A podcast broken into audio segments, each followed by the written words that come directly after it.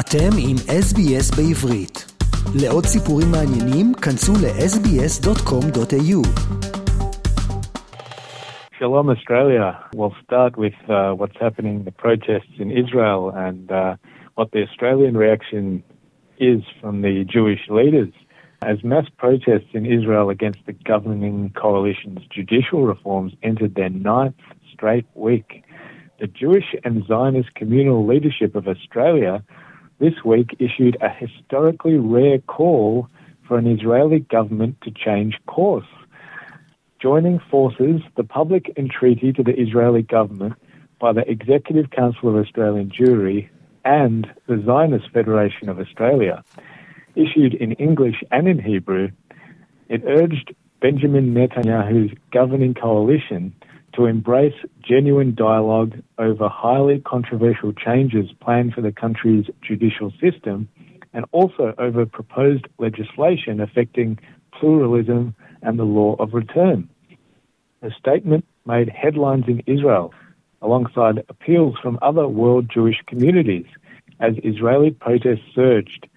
Some 160,000 people demonstrating in Tel Aviv alone this past weekend and Israeli expats and Australian Jews holding rallies in Melbourne.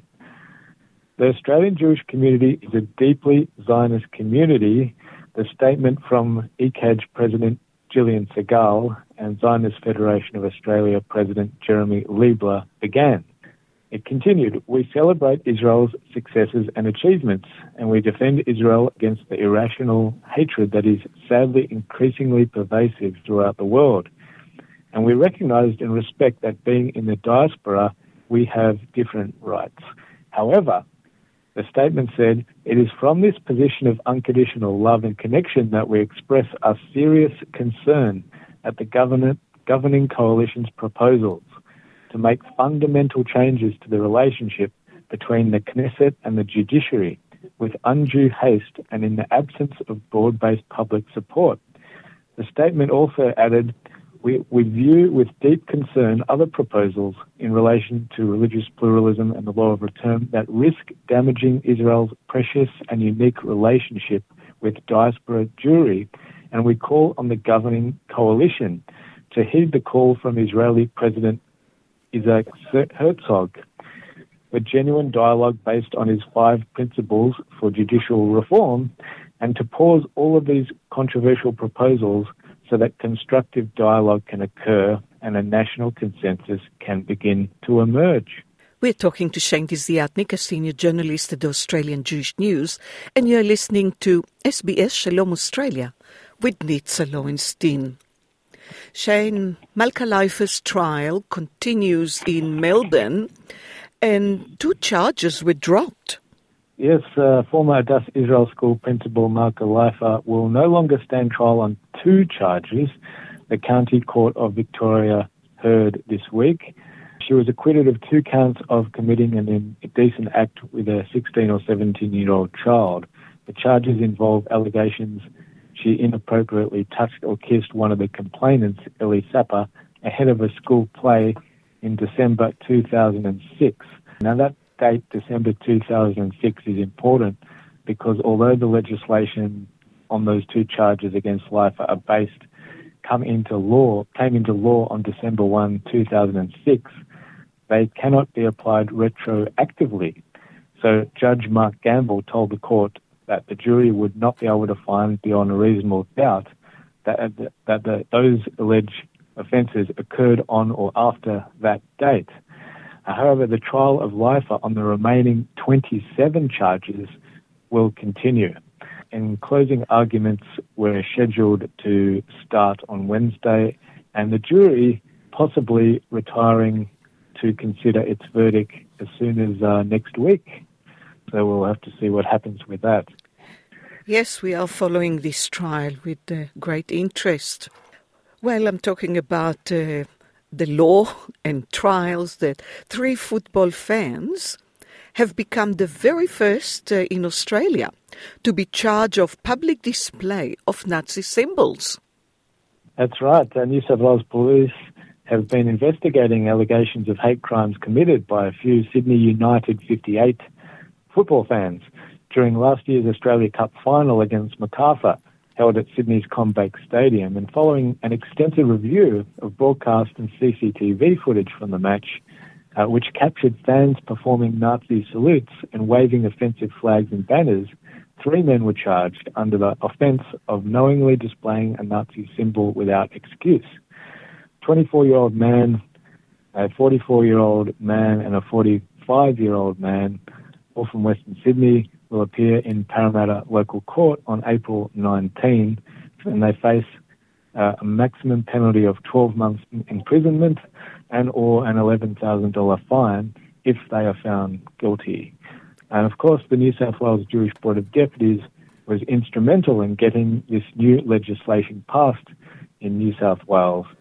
The President, David Ossip, said, We welcome the strong and swift action taken by New South Wales Police and Football Australia following these vile incidents, and we hope these charges serve as a warning to all that displaying a Nazi symbol in New South Wales is not only abhorrent, but it's now illegal.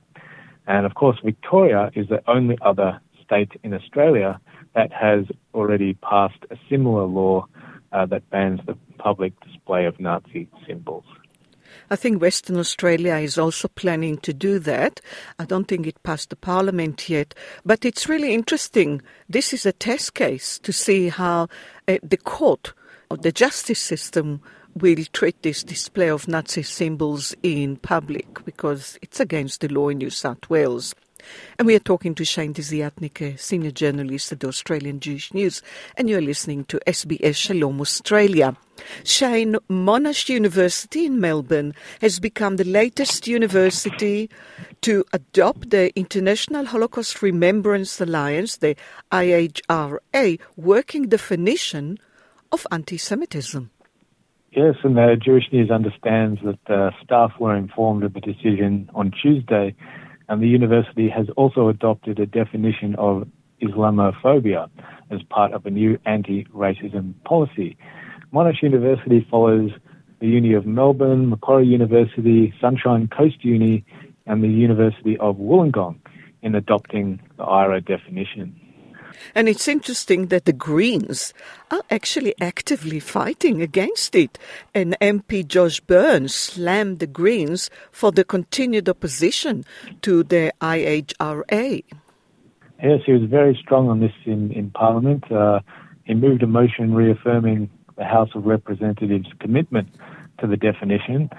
And uh, Burns, uh, of course, is a co chair of the Parliamentary Friends of IHRA. He cited several of its examples, which he said were straightforward, but apparently not for the Greens.